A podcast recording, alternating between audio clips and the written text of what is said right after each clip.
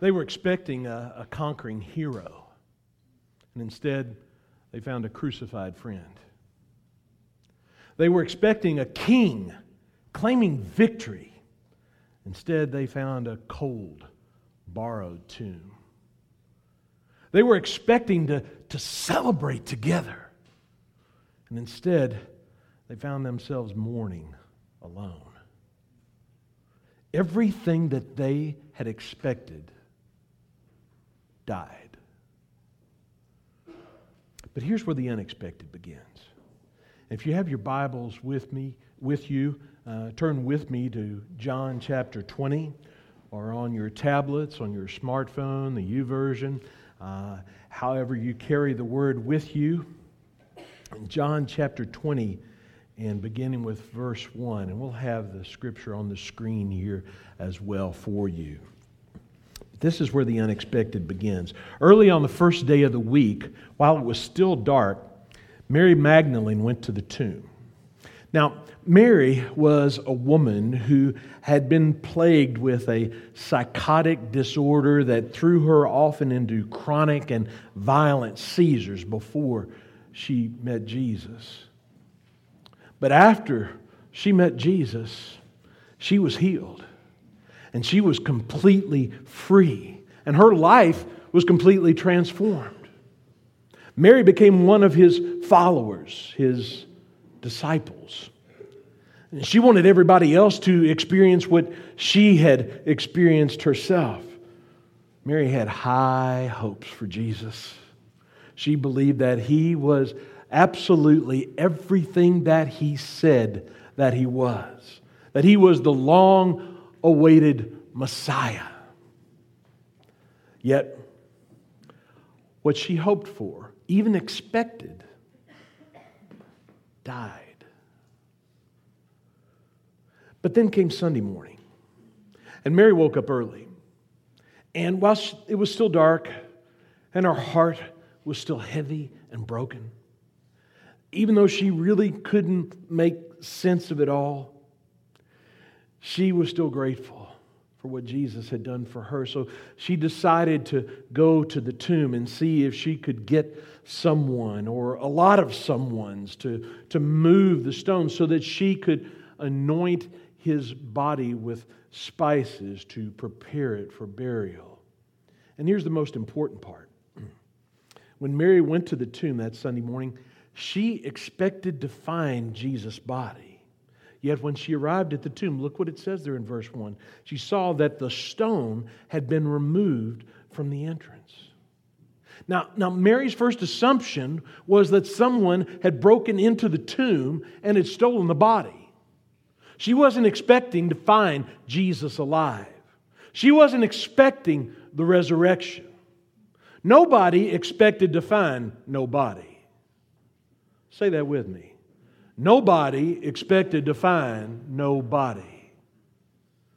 So, verse 2 So she came running to Simon Peter and the other disciple, the one that Jesus loved. I love how John kind of writes himself into the story here. You know?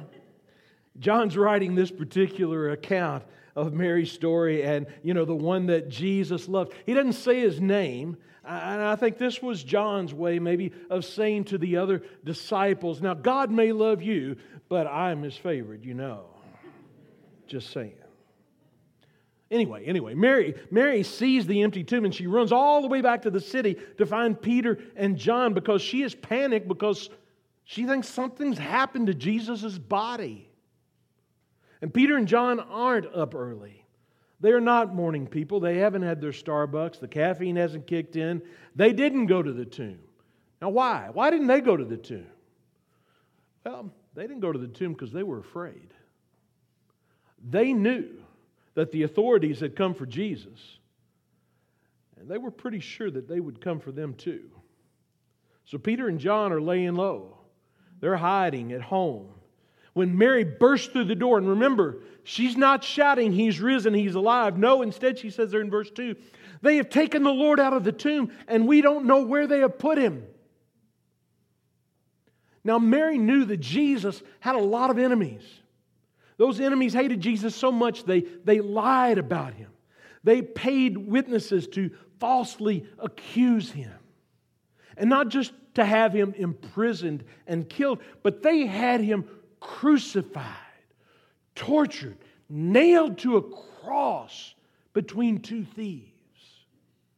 Mary knew, like Peter and John, that when his enemies discovered that, that Pilate had allowed someone to take Jesus' body and bury it properly, it would not be beyond them at all to hire someone to break into that tomb, take the body, and completely desecrate it. The last thing that Jesus' enemies wanted was for the tomb where he was buried to, to become a shrine where people gathered and, and would pay their respects and, and, and try to keep his memory and, and, yes, his mission alive. So when Mary saw the, the empty tomb, she assumed the worst.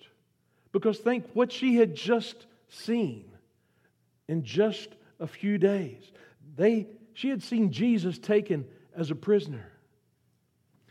She had seen him condemned at a mock trial.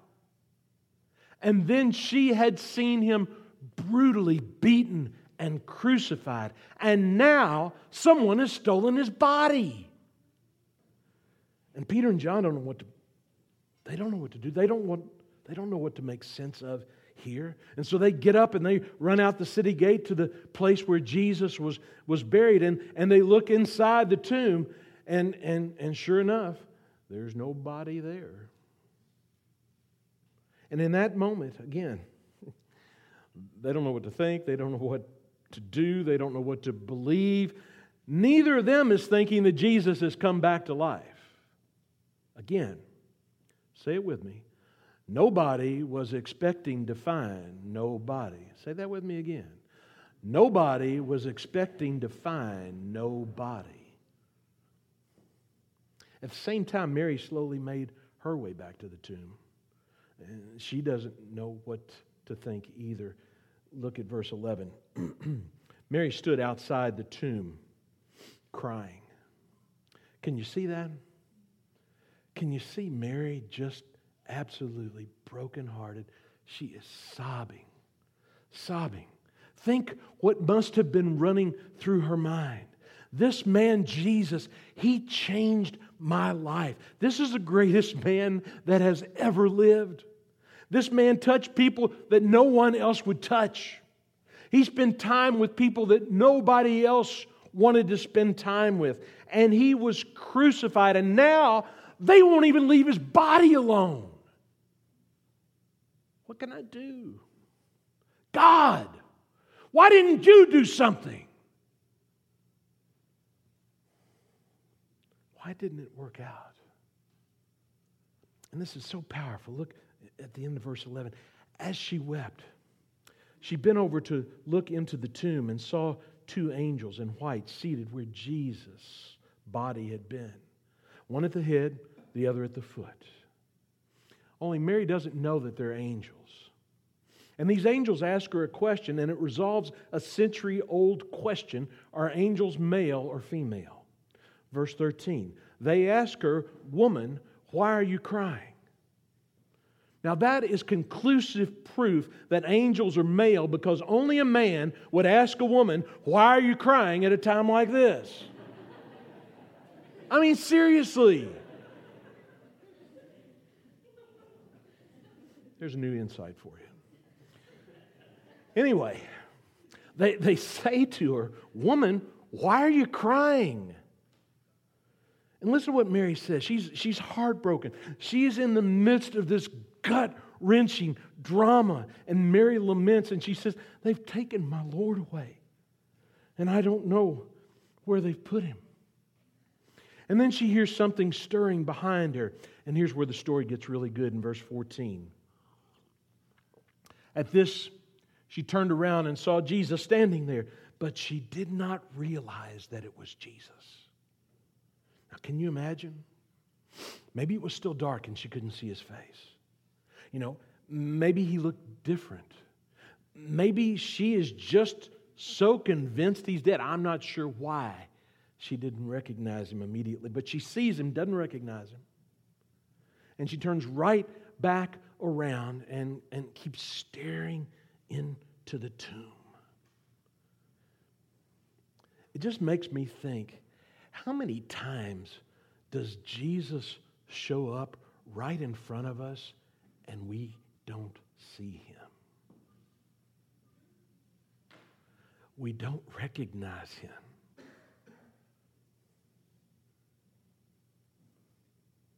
At this point, I, I think Jesus has a huge grin on his face. He knows that she's only moments away from something totally unexpected. With her back to him, Jesus asked Mary the same question the angels asked, and I wonder if he had to choke back some emotion. Verse 15, he asked her, Woman, why are you crying? Who is it you're looking for? And what happens next is a, is a funny moment to me. John writes that Mary, thinking he was the gardener, that's what it said in verse 15, thinking he was the gardener. And, and you know why she thought he was the gardener? Say it with me. Because nobody expected to find nobody. Even when they were staring into an empty tomb, no one thought Jesus was alive. They'd seen him die and they expected him to stay dead. So Mary thinks he's the gardener and says in verse 15, Sir, if you have carried him away, tell me where you have put him and I will get him. And Mary's still staring into the darkness of that empty tomb, talking to this gentleman over her shoulder. And Jesus replies, and I love this Mary. Mary. Can you imagine the look on her face when she hears Jesus call her name? Can you imagine the shock as she suddenly understands? Can you hear her whisper as she begins to turn her head? Jesus.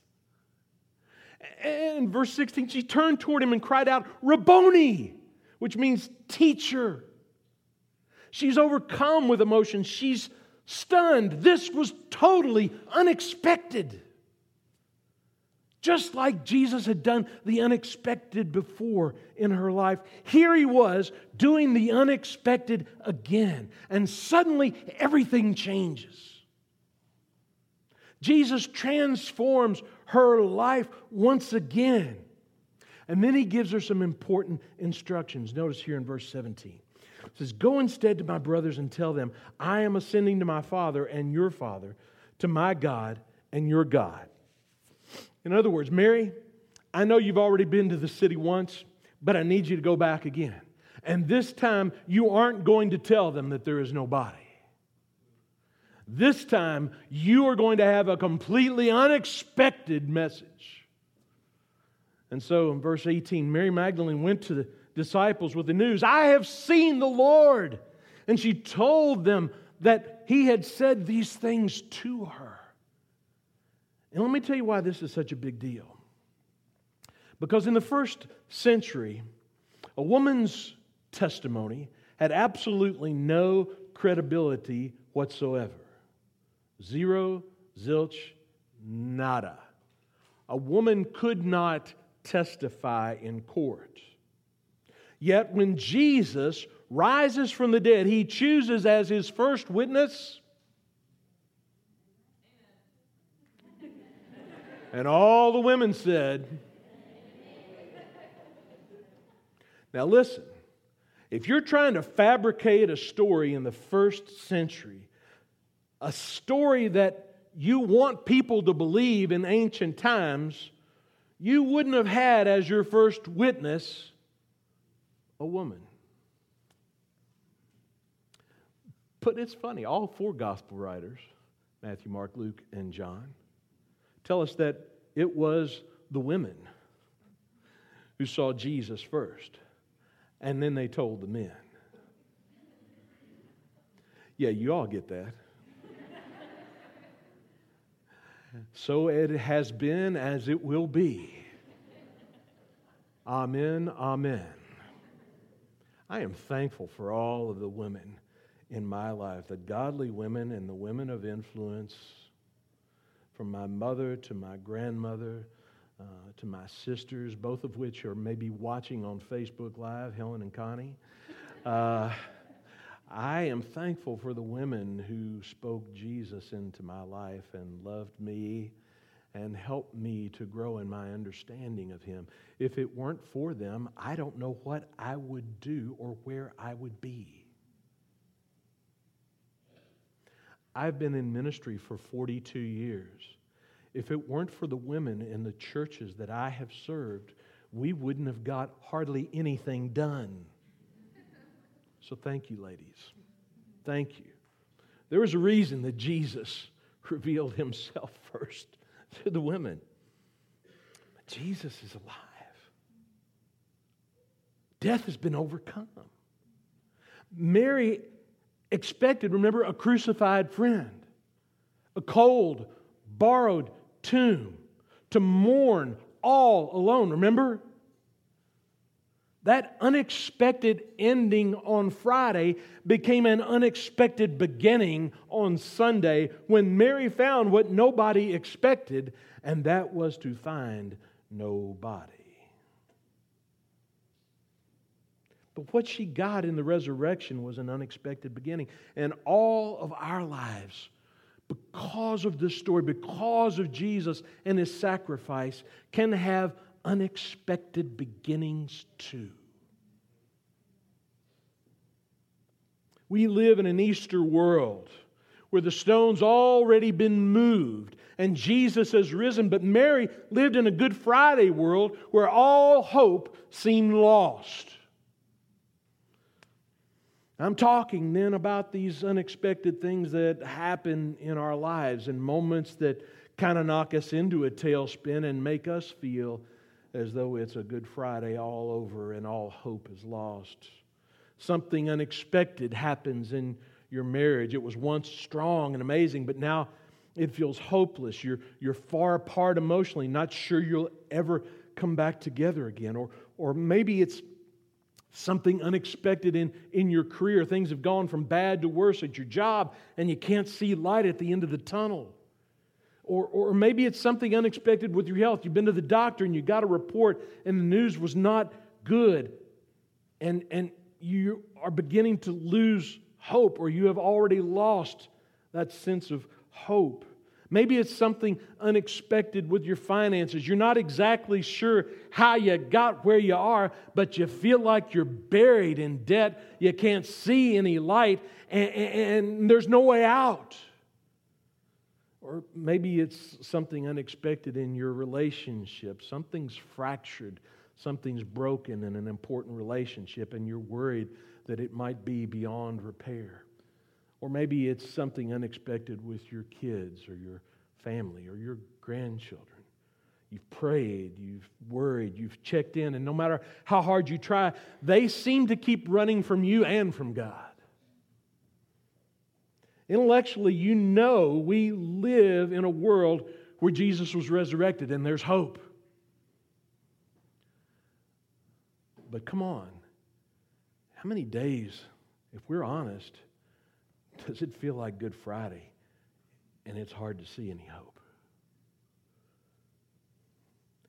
And I'll tell you, there are many days where we live and act as though He is not risen we are not living in that resurrection power the way that He wants us to.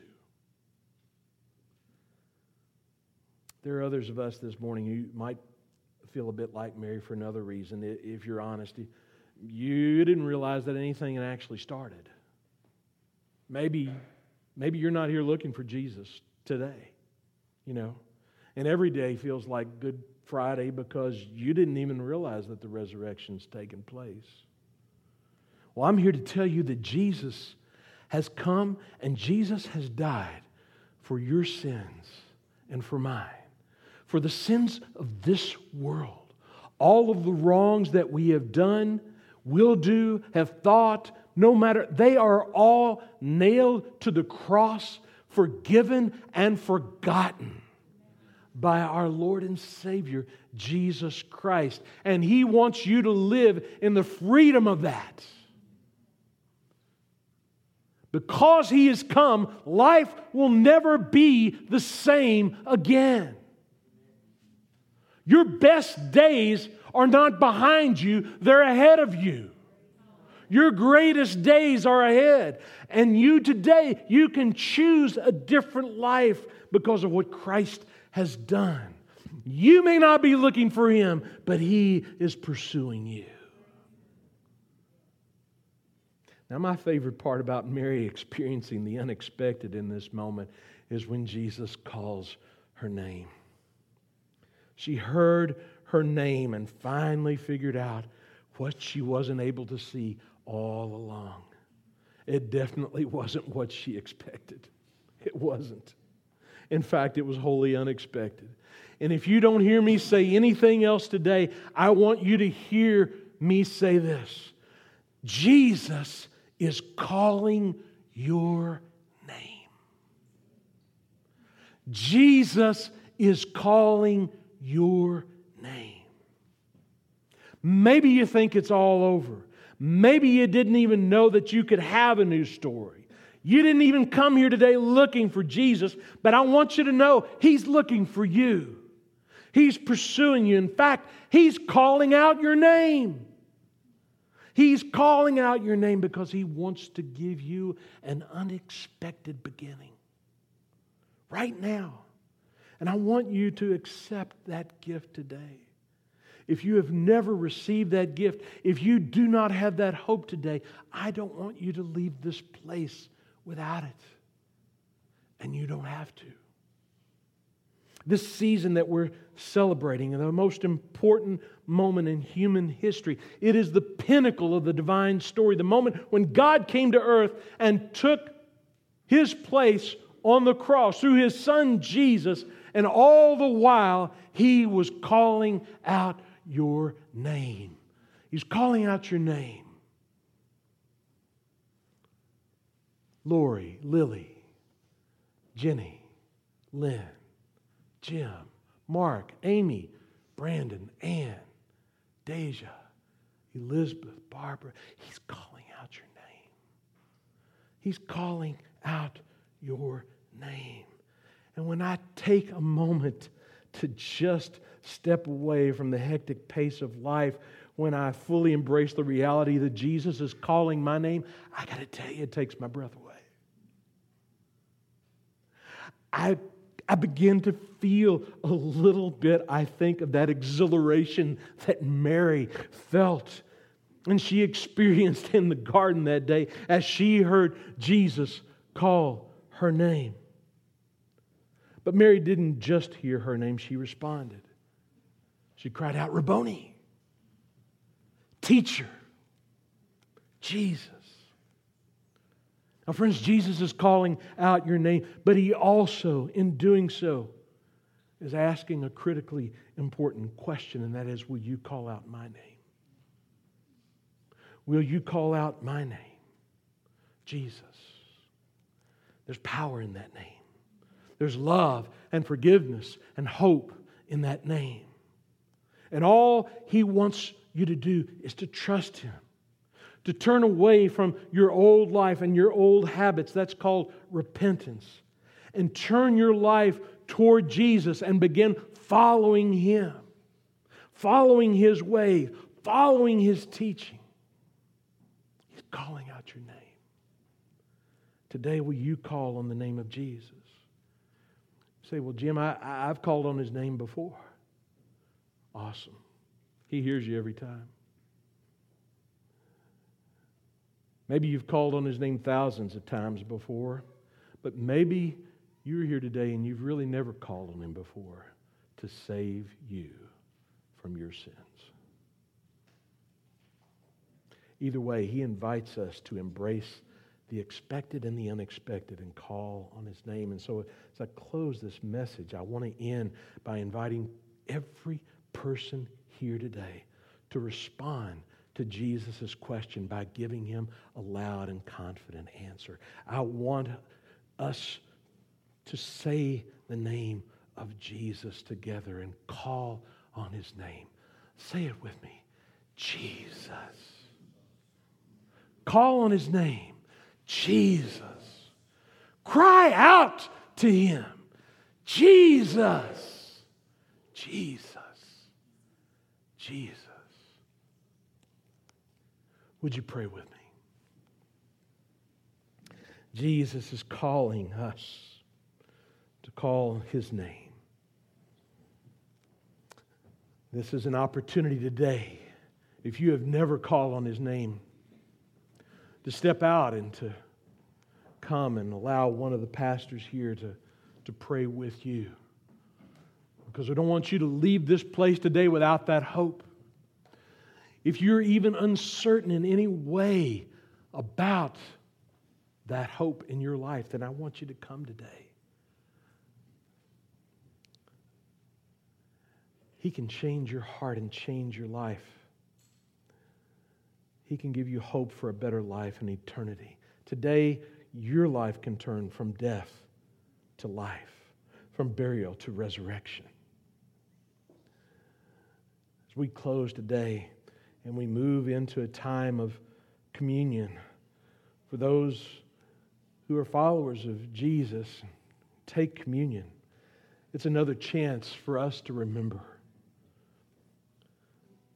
Communion is that chance to call upon His name, to remember what He's done for us in our lives, to give thanks to Him for His body, for His blood.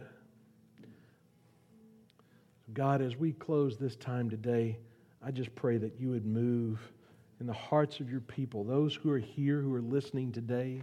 And God, I just pray that you would use the songs that have been sung and, God, the words that you have spoken in through my heart to touch somebody's life today. We love you and we give thanks to you. In Jesus' name, amen.